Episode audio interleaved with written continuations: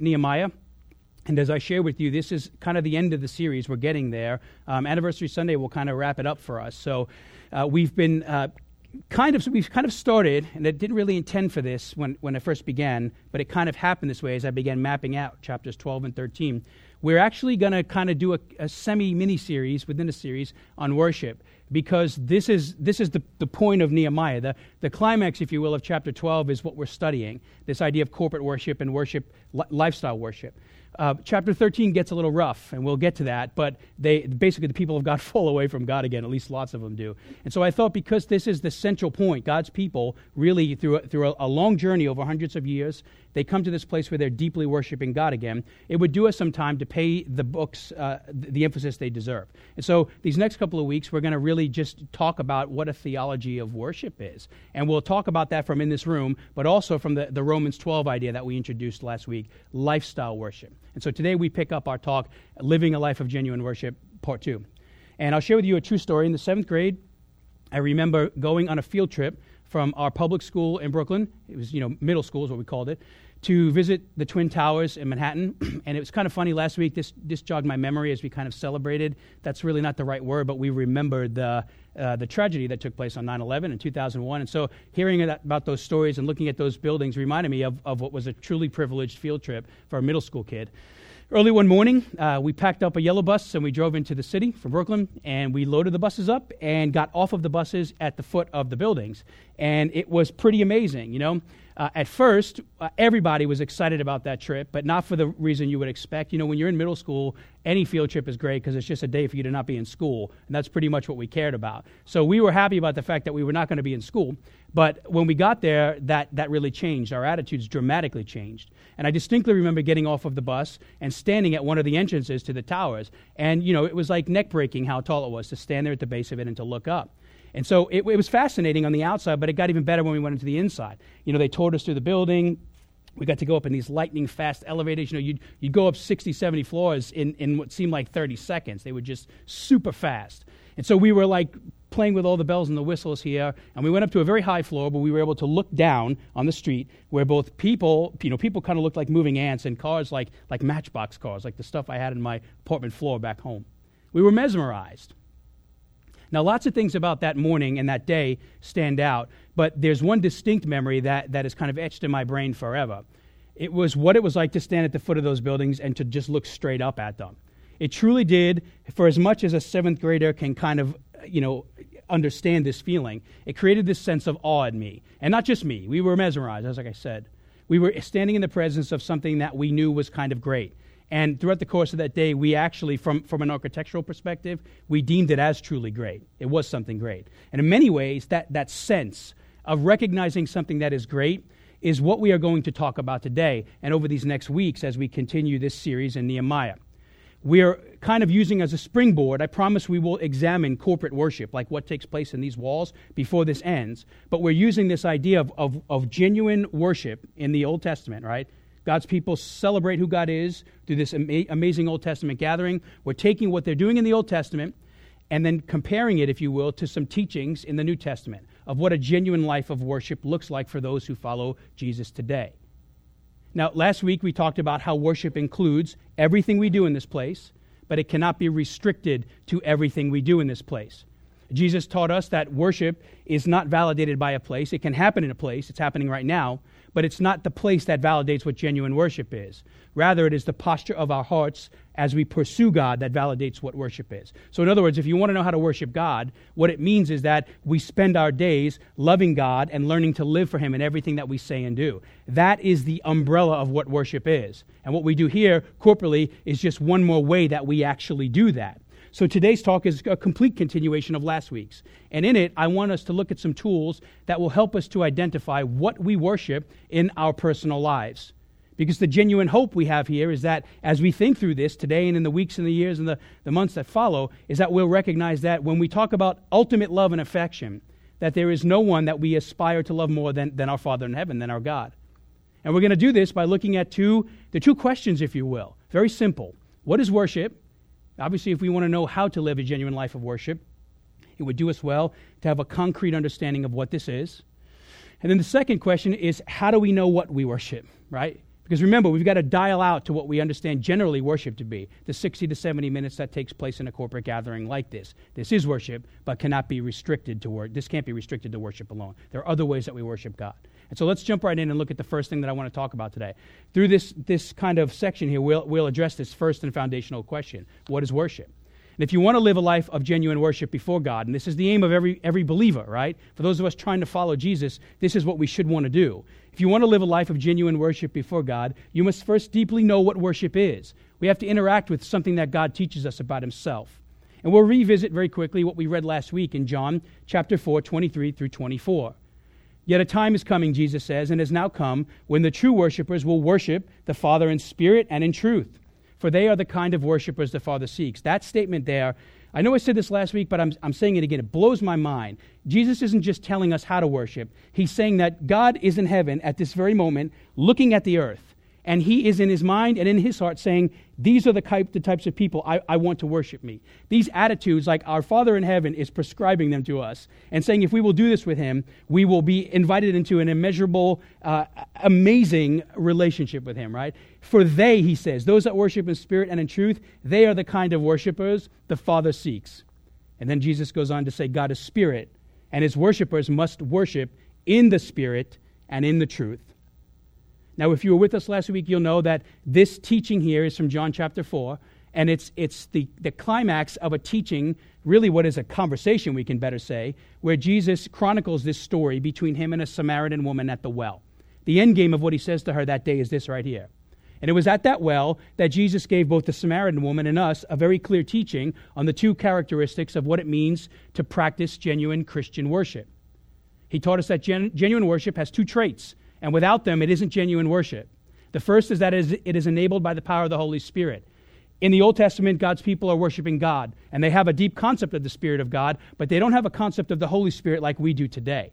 Always with us, eternal with us, present, right? We'll get to this in a moment. But here, Jesus says, true worship is enabled first by the power of the Spirit, which indicates that we can do things that might resemble worship in this room and in our lives, disconnected from the power of the Spirit, and it might not be genuine worship. Worship can be a set of, of of, of ideas or actions or a routine, if you will, it can look like worship but not necessarily be worship unless it is enabled by the power of the Holy Spirit. And the way we get to understand in a deeper way what worship actually is, according to the power of the Holy Spirit, is when we worship God in truth. And when we say truth, and what Jesus means here by truth is that God is meant to be worshiped a certain way. And God has revealed himself to us and shared with us how he wants to be worshiped through his word. There is an, a, a definitive objective truth. God is who he is, and he lets us know who he is through the truth of his word. So, in other words, God just, he doesn't just want to be worshiped, right? God wants to be worshiped the way he wants to be worshiped. He wants to be worshiped according to the ways that he who he is. It's not any kind of worship. He says, "Know my spirit, know me, and then worship me in light of this." Not who we want to make him out to be. And that can be a very common thing in worship, both in a room like this and in our lifestyles. This is the main issue Jesus speaks to with the Samaritan woman at the well. And if you recall, she thinks worship is validated by a place. She thinks it's a mountain, Mount Gerizim. The Samaritan belief, worship is validated when we do it on that mountain. And Jesus says, listen, the mountain has nothing to do with it. Because my Father desires to be worshiped with all of our being, with all of your being, he says. And everything you say and do, that's how God wants to be worshiped. He doesn't just want it on the mountain, He wants it 24 7 in everything you say and do. That's how God desires to be worshiped. That's a beautiful truth, it's a powerful truth. And the reason we can make this, this determination, the reason we can so authoritatively say this is how God wants to be worshiped, is because of the word that Jesus used here, he uses here for, for worship. It's a very particular word in John chapter 4. For you Greek heads, it's a Greek word, proskuneo. And the general idea behind this means that we or a person bows down in adoration at the feet of somebody who you genuinely see as greater than yourself. In other words, Jesus says, Worship here, worshiping my Father in spirit and truth, means we bow before one we adore with all of our heart, soul, and mind because we truly do recognize He is greater than who we are. And that compels us to love Him and to serve Him and live for Him in ways that are, are powerful. Now, I want you to think of what Jesus is saying like this. Most of you know that I'm kind of a history head. And so uh, in 2010, when HBO released this series called The Pacific, which was kind of a compendium to Band of Brothers, it chronicled the, the World War II battle that the United States Marine Corps fought in the Pacific. It chronicled a great book, if you have a chance to read it. It's called With the Old Breed uh, at Peleliu. And it was the, the, the journal entries, essentially, of a common marine grunt named Eugene Sledge. And so they took these, these journals and the stories of a couple of other men overseas, and they drafted this, this series. And it was acclaimed because of the gritty nature of it, really portrayed the gritty nature of what the Pacific War looked like. And so I love history, especially that epoch of history, and I jumped to see it. And if you're in this room and you have seen the documentary, you'll likely remember the, the opening scene. It takes place in a pretty big room, which is clearly a room packed with Marine officers. And they're all sitting in a very relaxed way, hanging out and talking.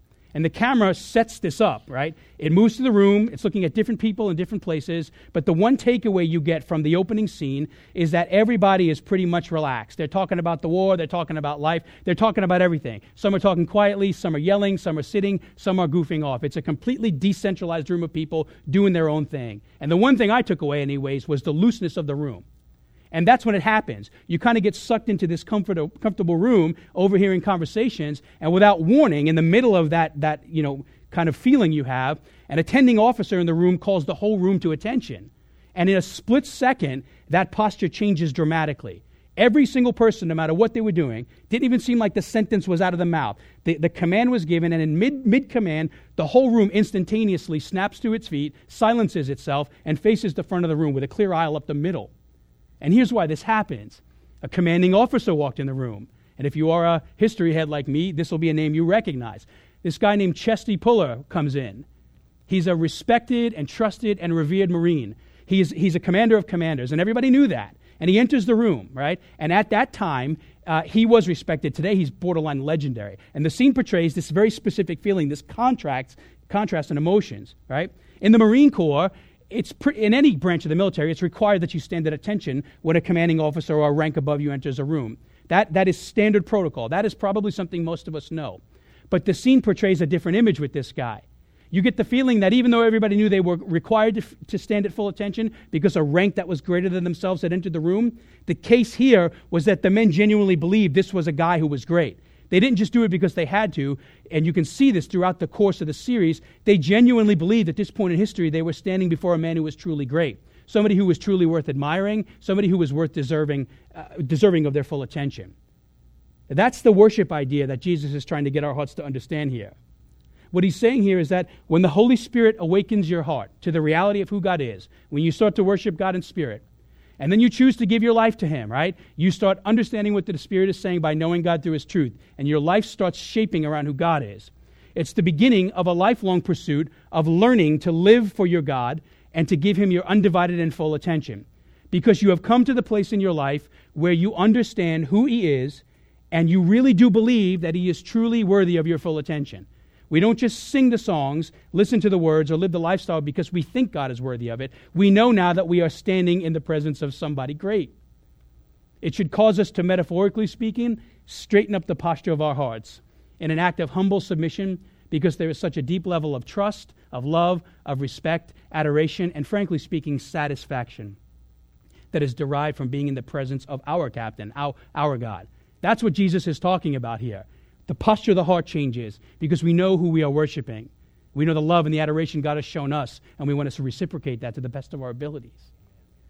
What this means over time is that this can be somewhat of a hard truth. In fact, I often talk to people who have objections with the Christian faith. They, they see teachings like this as God being, I don't know a better word for it, but like a megalomaniac. They say like he's, he's narcissistic and he's all about himself and he wants us to bow down before him. And the truth is that this can sound rather hard until you experience it until you understand that God in your heart is really worthy of all your worship. Over time, the more you learn to love God, God, that hard truth becomes something pretty beautiful.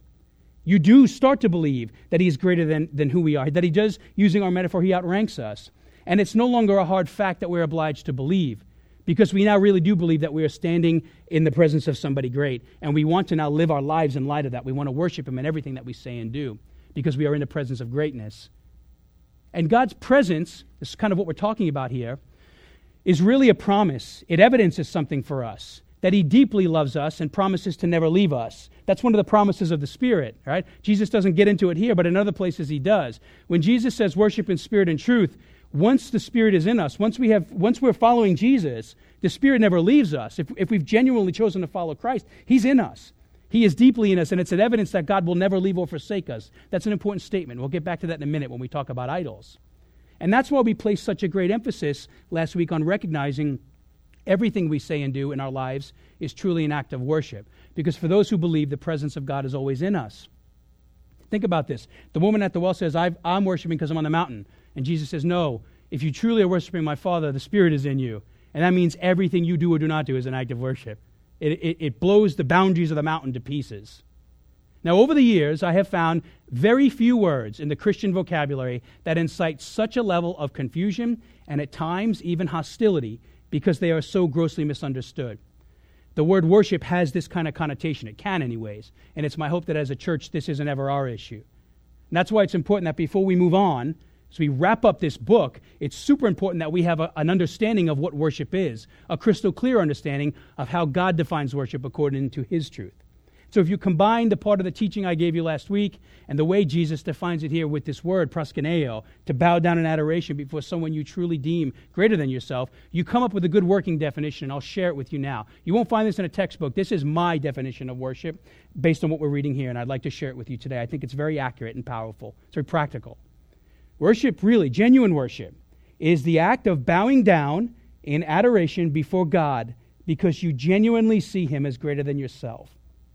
It is a posture of the heart that compels you to give your ultimate love and affection to God by living your life in light of His truth because He is worthy of it. I want to say it one more time. Worship, genuine worship, is the act of bowing down in adoration before God because you genuinely see Him as greater than yourself. It is a posture of the heart that compels you to give your ultimate love and affection to God by living your life in light of His truth because He is worthy of it. It's not a routine, it's a reality in the heart. Now, once we define, and just as importantly, own that definition in our hearts, it should both logically and theologically raise a central question.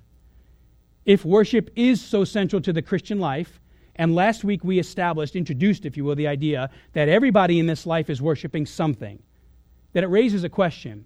How can, since the heart has been built to worship, how can you and I ensure or do our best to ensure that we are not worshiping things in our lives that are diminishing our affections for God. We're either going to be worshiping Him or something or a combination of the two. Because to be Christian while worshiping something that isn't God as if it is God, simply put, in Old Testament terms, it's idolatry. It's false worship. It is the problem the Israelites have had up to this point. They have learned to love other things more than their God, and it took them away from God and they're at this apex moment in their history where they have now learned to throne God where he belongs. They've put him at the top of their food chain regarding how they love and serve him, and God's working in them in amazing ways.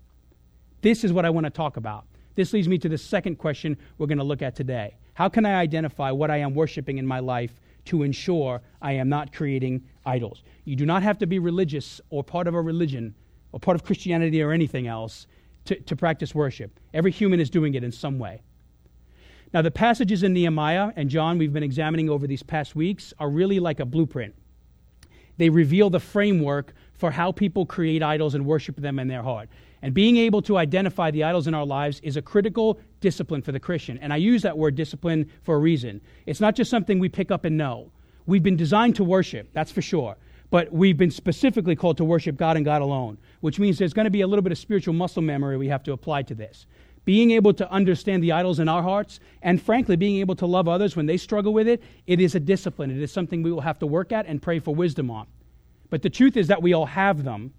And when we are worshiping something as if it were God, that isn't God, the great problem with this is not knowing what your idol is, is it will always drive a deep wedge between us and God and, and us and each other. If you want to look at the great stories of people who fall away, it usually starts here. They start to love something more than God. That fractures the relationship this way. And then the next thing you know, it starts fracturing the relationship this way. And we've already said a million times here it is integral that to grow in the grace of Jesus, you grow in his grace in community with others. So to start loving something that isn't God as if it is God starts pulling you away from the two main ways that God calls you to grow in him loving him and others, right?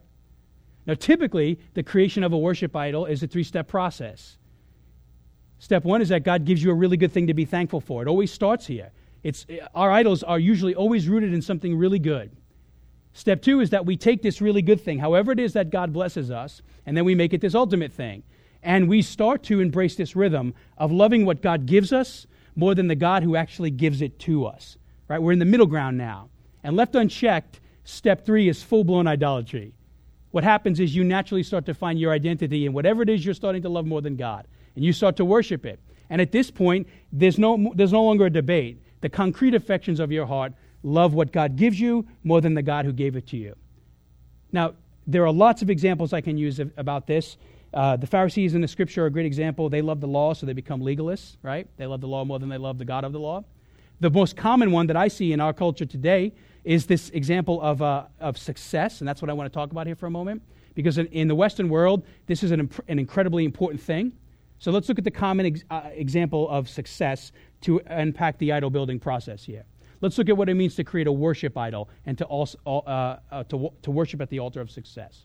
Super common, as I've mentioned, in our world. And think about it, logically speaking, like the legalist in the law.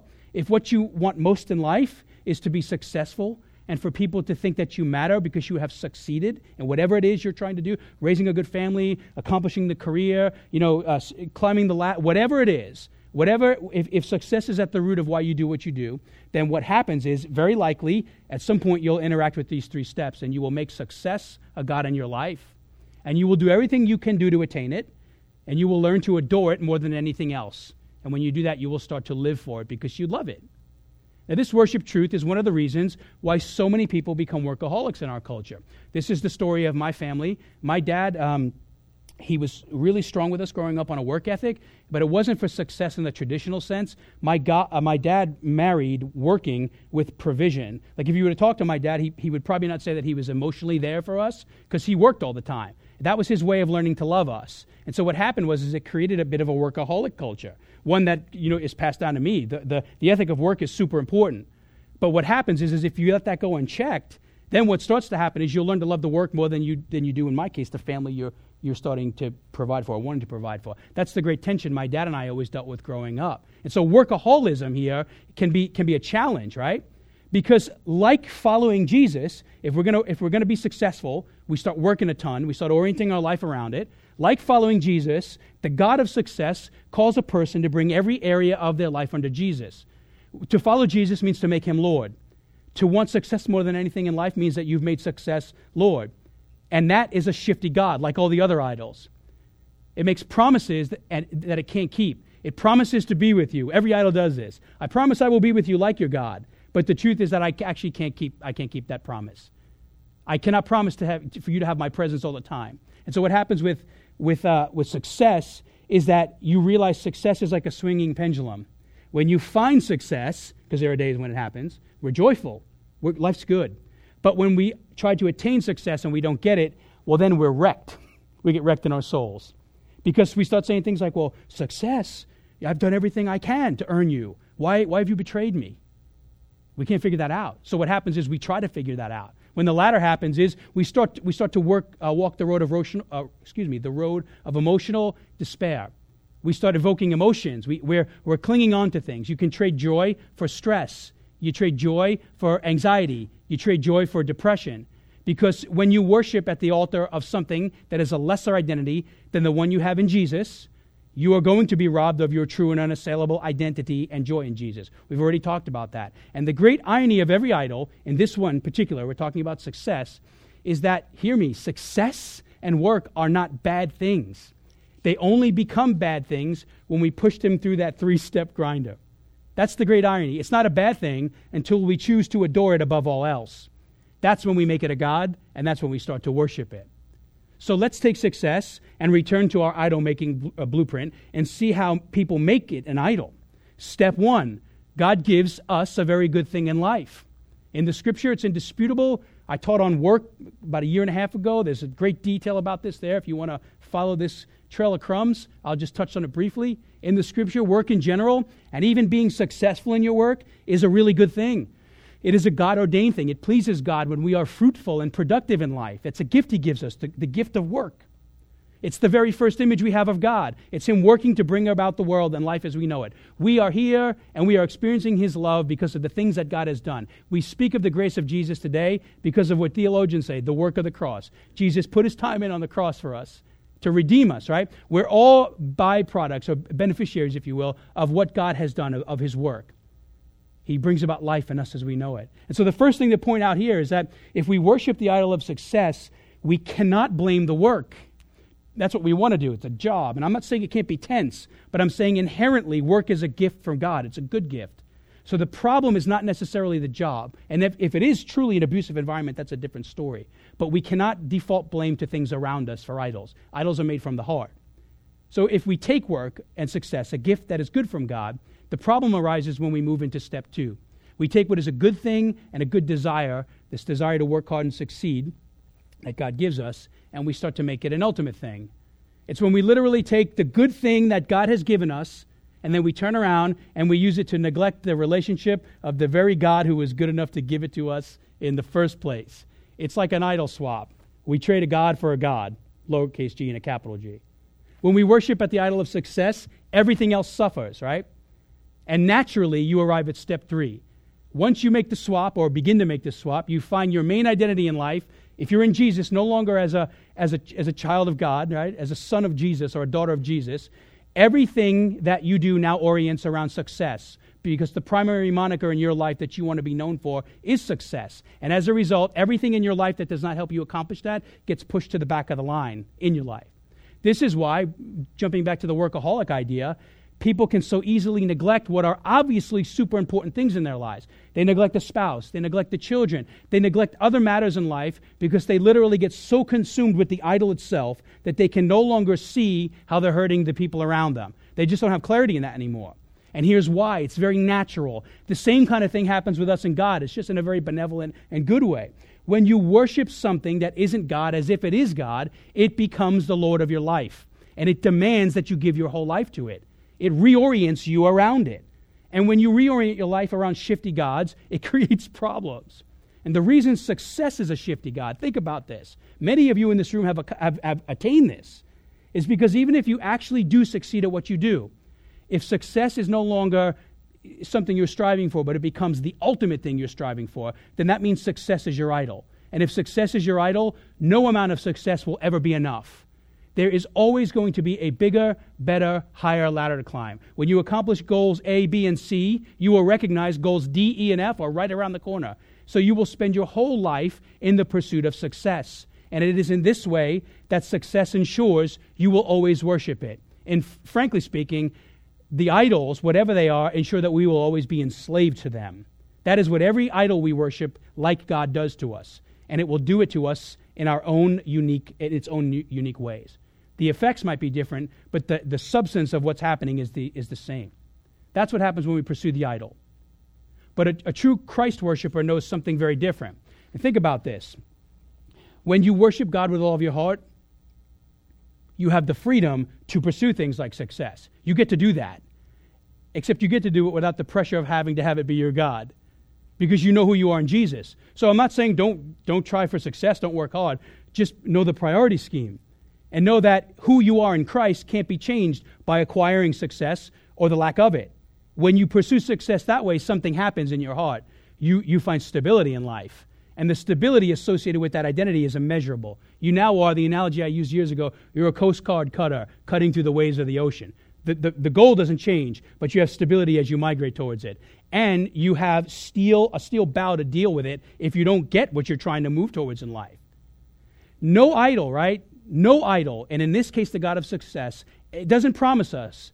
This is the lie of the idol. They never promise us that they will never leave us or forsake us. We think that's going to happen. We think when we find the idol of success or whatever it is, that will be there forever. But the truth is that nobody's story is just success. In fact, most of us have great failures that lead to it. That's the lie of the idol. They don't promise a permanent presence in our lives. However, there is a guy who did. His name is Jesus. And in a myriad of places, he promises us that he will never leave or forsake us. When we cast our affections on him and we give our whole to him, he promises that he's going to speak into our life and he's going to help us understand all these other things that we pursue, no matter what they are. He's going to give us clarity in them. Unlike an idol, Jesus promises to never take advantage of our love. He promises to never abuse our affection. He promises to never enslave us through our worship of Him. He says, I will set you free when you worship me. And even better, like as if we're just throwing like a, a promise on a promise, I'll help you find stability and balance in all the things that are wrecking your life right now. That's the byproduct of worshiping Christ. And it's why we should never want to worship an idol, no matter what it is. And it's why we should, in our hearts, desire to have this discipline, to know when our hearts are learning to love something more than God, like it is God. Now, I could spend all morning, you know, you could throw a word out here. We could take the idol, whatever the end game is power, success, comfort, relationships, friendships, whatever it is, we can take that word, and I guarantee you, we can lift it up to the top of that three step grinder and plug it down and see how we, can, how we do this. We can see how the good things that God gives us, they become idols when we begin to love them more than God. But by now you get the stat, you, you, you get the point, you see it. That really good things, when disconnected from their God given intent, become idols we worship. And idols always diminish our affections for God. We cannot love God with all of our heart and something else. Something gives. And the scripture teaches us that every person has an idol in their life. Maybe some of us have several things we struggle with. That does not mean that you're wrecked, you know, consistently in your life, but it means that we probably all have natural tendencies that we, we migrate towards when we're off base with God and what we do with them, what, what our idols could be, and what happens in our lives because of them, they are often as unique as the person who worships them. That's the beautiful thing about the way God's made us, right? We're kind of all unique thumbprints. We're all a little different. And we even worship God in the room together a little bit differently. We're accessing Him in different ways, and He's speaking to us in different ways. The same is true with idols. They, they express themselves differently in our lives, but the root issue is the same. And so the way I want to wrap up today is to give you guys three, three questions, right? Diagnostic questions that you can ask yourself that will help you, and me too, to identify what could potentially be an idol right now or what has the high capacity to be an idol. Because remember, at its root, it's almost always a good thing that God gives us that we make an ultimate thing. And what I'm about to share with you is not new. It's kind of common vernacular in the Christian faith, but I, uh, I sourced Tim Keller on this, so I want to make sure that you don't think I wrote this on my own. This is, uh, this is a theology that most of us in our, our Christian tradition have, have embraced, but this section particularly is taken from one of his works. And so here are three diagnostic questions you can ask yourself that will help you identify a potential idol in your life. And I, I want to share with you the rhythm of how we're going to do this this morning. I'm going to ask a question, comment for a few moments, and then I'd like to give you a moment of space in between each question to answer that in your heart. And if you have something to write on or your phone, to notate that. So listen to this with the intent of responding immediately to God. Obviously, not out loud, but in your own heart. I, I hope that at the end of this, you'll be able to answer these questions, and I'll provide you some space during the talk for it. Question one Ask yourself, what do you most want to spend your time doing? What do you do that you just cannot get enough of? right? All of us have loves in our lives, affinities, hobbies. Maybe for you it's golf, right? Some people love golf. Somebody has to. It's not me. You know my hatred of golf. I'll give you the reason for that one day. But maybe it's the golf course, or maybe it's hanging out with other people. Community's your thing, or maybe it's your job, or maybe it's hunting, or fishing, or relationship, or your children, or a computer game. I mean, uh, the list is infinite, right? Because we are all different and diverse. A good way to identify what is or could become an idol in your life, all these things are good right now, right, is to ask yourself, listen, if if you rubbed a genie in a bottle, right, and it came to you and said, What do you want to spend the rest of your days doing? Most likely how you answer that is, is a high capacity for an idol. Whatever you could do with your time, if you could do it every single moment of your day, has the potential to be an idol. The high potential. Because the things we love doing often become the things we love to worship. And hobbies can be like that, right? Uh, even, too, I didn't really touch on this today, but um, I've talked to several moms in our church and in life, and even my wife who's mentioned this, that sometimes raising children, can, the children themselves can become an idol for the, for the mom. I'm not saying this is like dads are exempt from this, but the truth is that you can so be consumed by raising your children that you forget you're raising, in the Christian world, you're, you're raising your children for the Lord to release them for His service, right? So anything that is good can potentially become an idol. And remember, all of them are good by default, but if you make them ultimate things and start to orient your life around them, you're drifting into idol worship territory. That will diminish your affections toward, towards God, and it will overpower the other. You know, the best way you can love a hobby, the best way you can love your spouse, your children, is to learn to love God first, because He's going to shape your affections in a way that are true and right, and you're going to then pass on those affections to the people in your life. So take a minute now and just think on this, pray on this. Ask yourself, what do you most want to spend your time doing? What do you do that you just can't get enough of? And I pray that you will ask God for clarity in this. I will do the same with you right now. Take a moment of silence and just try to answer this in your heart.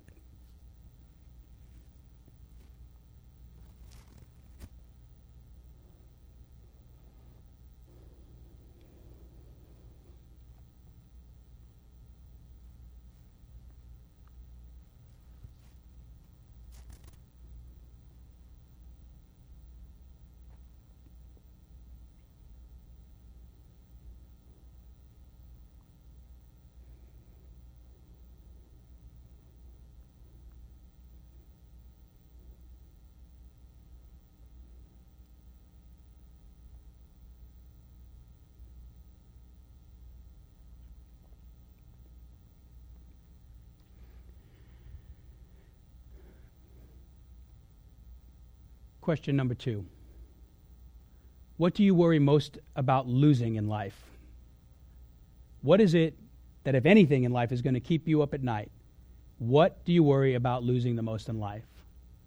Now, one of the easiest ways to identify what could be a potential worship idol in your life is to ask yourself, what could you, what could you not possibly imagine live, living without? What do you currently have in your life, no matter how good or right or true it is? If you lost it, would it ruin you? If you lost your job, would you fall apart?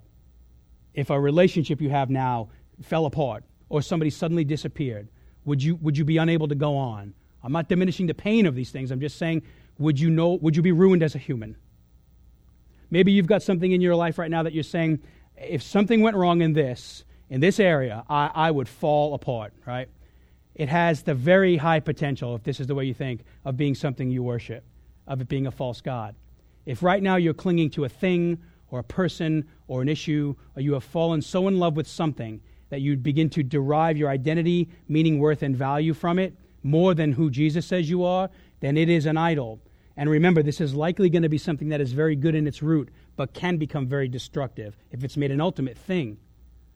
So I'd, I'd like you to take a moment thinking about this. What do you worry most about losing in your life? And ask God if you are worried, you know, if, if, you, if you have more worry of losing that because you have less of a love for Him. In other words, do you find the stability in the thing you're worried about losing, or do you recognize that even through loss, God can provide amazing stability? Ask yourself that question. Meditate on that for the next minute, and then we'll move on to the last question.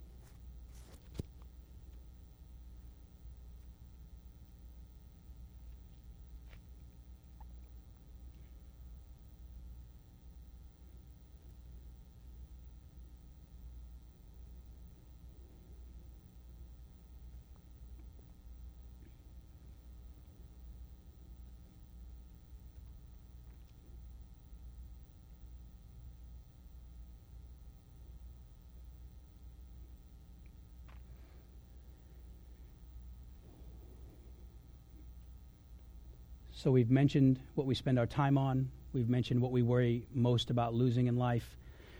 The last question I'd like to ask you is this When there is a conflict between the demands of life, in other words, when, when life starts stretching you in directions that truly do stretch you, when there is a conflict between the demands of life, where do you most effortlessly and certainly put your money? Think of the hard times, right? Or think of the excess times, wherever you are here. There's a reason Jesus tells us that where our treasure in life is, is where we will also find the ultimate desires of our heart. Will we cast our treasures upon? We'll, we'll actually talk about this today in our gospel partnership class. What we, what we treasure and value in life, and he talks about money specifically, indicates what we tend to love and worship in life. So, what he's saying here is whatever you tend to spend your money on is likely going to be a tell of what you worship most in life. Again, money in Scripture is not a bad thing we, we find that the love of money is the root of evil. We forget that key word there. So, money in itself is a tool that God has p- provided on earth. We can earn it, we can use it for His kingdom and His glory. The, that's not the issue. What we start to love with our money, or when we love money itself, that becomes the issue. And I've said before that most of the people I have counseled over the years, and there have been a lot of them, who have come to me with financial problems, have seldom come to me because they don't have enough money it's, I'm not saying that can never be the case, but I'm saying that's not usually the case. It's almost entirely because they are poor stewards of the money they have, no matter how much it is. And that's what Jesus in this question is getting at. Think about this. If you never have enough money to be consistently generous with others, to consistently support the gospel work of our church with tithes and offerings, to consistently help a person with genuine need, if you don't have the, the lenses of generosity on, right, that Jesus says we should have, but you always have enough time and effort and money to take care of yourself or to take yourself out to eat or to get the things you want most in life. I heard a guy one time say it, I think it is a bullseye, that every human is generous in life. They either choose to be extremely generous with themselves or other people, or somewhat of a combination of both. Generosity exists in a human heart. It's just that we can lavish ourselves at the expense of others at times. That's what Jesus in this question is getting at. Sometimes, right? Sometimes we can do this at the expense of the genuine needs of others. Wants can exceed genuine needs. Or if we're dealing with people who live beyond their means. I guess what I want to say here is that this is not a money issue. This is a heart issue. It's an idol issue, and it is ultimately a worship issue. Because what you always seem to have money for, no matter what's going on, good or bad, is very likely an indicator of what you might be worshiping in life. Money is meant to be a tool that serves us, not the other way around. And when we, when we worship at its altar, it can wreck us in really bad ways. And it, it creates two idols. I'm actually going to do a series on money down the road, the theology of it. But the short story is you wind up getting to this place where you become literally extreme spenders or, or savers. You can worship at the altar, altar of savings or, or, or personal lavish. Both are not great because money's a tool to serve us. So ask yourself is there something in your life right now? Is there a spending pattern that, that indicates you love it more than you love Jesus? Take a moment and then we'll conclude.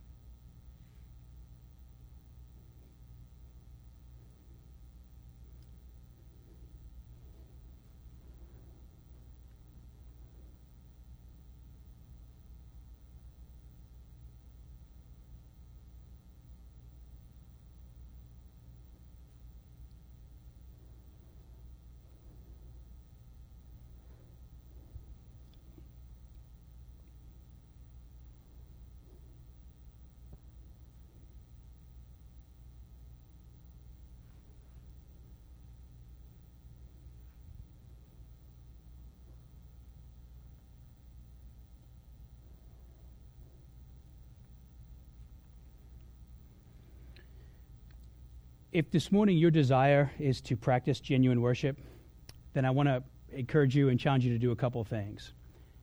The first is that you have to embrace the definition of worship in your heart that we discussed today, or at least you can skip over mine and go right to Jesus's. Focus on worshiping God through His Spirit and His truth. Make sure that you, you, the, rhythms, the rhythms of your life are going to be dictated by, by your worship patterns. And so if you, in a way, are misunderstanding who God is, you're going to worship it. Your, your life's going to have a, a lifestyle of worship that reflects that. So make sure, no matter where you find yourself today, you have the courage to, to ask God to let Him teach you, to show you what it means to genuinely worship Him. You know, have the courage to ask Him if there are idols in your life right now that you're worshiping. Maybe ones I didn't even mention. There are a lot that are diminishing your affections for God. Because what you think about the most and what you worry about the most and what you spend your money on the most are almost always a strong indication of where your idols might be. If you've sensed that today by the power of the Spirit, don't neglect that. Ask God to work in your heart. Find somebody here that loves you that can help you with that. That's our job, is for us to grow together in grace. But to recognize, too, that sometimes in some seasons that happens better than it does in others. So if you've identified an issue, know this is a place of grace, and we want to see you grow in Jesus through it. And as we move towards response time, I want to challenge you. This is going to be the cry I give you each week until this series is over. If we, you want to know how to build a kingdom, then I want to challenge you to not sell yourself short on when it, when it comes to how you choose to worship God with your life. Don't restrict it to a room, don't restrict it to a, to a space. Recognize that God's presence is with you all the time, which means we should be worshiping Him all of the time. And when it comes to this question, what is Jesus saying to you about what you worship in life and what do you intend to do about it? It is our prayer this morning that you would honestly answer those questions before our God, your God. Pray with me. Father in heaven, thank you for this time this morning to think and to pray and to process. Thank you for the opportunity that you revealed your greatness to us, not through pride and arrogance, but through humility and selfless love. The greatest example we have of who you are is Jesus. And so, whenever we think about worshiping somebody, bowing down in adoration at the feet of somebody who is greater than us, I pray that you would automatically take our minds and our hearts and connect them to the life and the love of Jesus, many of which us in this room have experienced today. And if there are those of us in this room that maybe have not experienced that, if we've not learned to love Jesus genuinely with our heart, soul, and mind, I pray that this would be the morning that you would move so deeply in the lives of people that they would want to investigate that question or that they might even answer it and choose to love you with all that they are. God, take this time now in a season of life and, and during life, God, where, where times are often busy. I pray this quiet moment of contemplation, taking what we have reflected on and what you are going to lead us to reflect to. Use this time now for us to genuinely respond to you and to follow you in the places you lead us in life. It is in the name of Jesus we pray in this moment. Amen.